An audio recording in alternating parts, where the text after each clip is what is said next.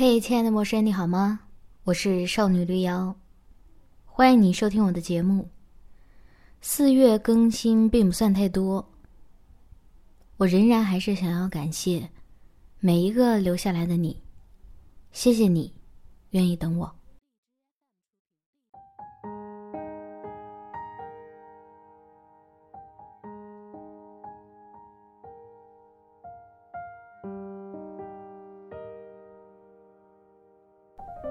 这一个月过得像一个世纪一样长，每一周的时间拉长的无限长。有时候我真想一觉醒来，发现眼前种种皆为梦境，可这一觉不知道在哪儿，而现实也肯定不是梦境，所以该受着的还得受着。气鼓鼓的攒了一些委屈，本来以为我能说很多，能道出所有我想倾吐的情绪上、心理上的垃圾。临到笔头才发现，啊，其实不过如此。能说出口的痛苦也不过是些慢慢会变得小到不能再小的事情，而那些巨大的痛苦是必定难以说出口的。这么想来，这段时间的凡此种种都不过是日后的小事一桩，时间跨度也不会很长，大概一个月之后即会产生这样的想法。每年的四月貌似过得都不太平。去年的四月，喜欢的男生喜欢了别人，兴冲冲地奔去他的城市。我的感觉就像是在海里漂了很长时间，突然一时间惊醒，飘着海岸，然后猛吸口气，惊魂未定，然后一个人跑去杭州，全程都被一股情绪牵动着，就是我要玩的比他好。我要玩的比他好，我一定可以玩的比他好。结果是我在雨里游玩了好几天，一个人晃悠，假装很开心，很享受一个人的时间。其实结局是我输了，他玩的好过我，我变成个败北的将军，但也得吹起之前吹起的牛。这个四月则好像一直在磕磕绊绊中度过，工作中像是在坐船。一不小心就会翻船，或者一个大浪打过来，人就得在晃晃悠悠中紧张的站好。当然也怪自己是个疏忽大条的人，需要付出几次代价才能纠错。成年人就是不断为自己的错买单，只不过希望这单子付的小一点。昨天还和朋友讨论，好像在工作中很多人都觉得自己的付出和得到不成正比，他是那种付出全部的人。但付出和得到不成正比这件事情，可能不止工作如此吧，情感啊、家庭啊、朋友啊，貌似都是如此。每个人都委屈，每个人都这样觉得。对工作，其实没什么可指摘的，不过是适者生存，觉得适合的、舒服的就做，没那么适合就调试，调试不过来就换合适的，别那么看重。现在的社会真不会让人活不下去，不过是我们都想活更好罢了。前天晚上我跟 K 游泳回来，坐在沙发上突然崩溃大哭，杂事很多，没一件可以立马解决。而他这周每晚都有新的问题要跟我讲，内容基本都是我不好的地方。原来没有人是没脾气的人。被念了太多不好的地方，我也会有脾气，而且不知道如何应对。累积了三四天的怨气，终于在前天晚上哭了出来。开始挤眼泪的时候，心里怨恨，眼泪怎么还没掉下来？挤了一点点后，开始越流越多，到最后止都止不住。K 则忙活着先把泳衣之类的东西洗净晾干，歇下来看见我哭了，先坐在我身边，抱我一小会儿，让我在爱人的肩头哭一下。然后又说我哭得好好笑，还三百六十度拍视频记录。我表演完了就收，差不多也就哭完了。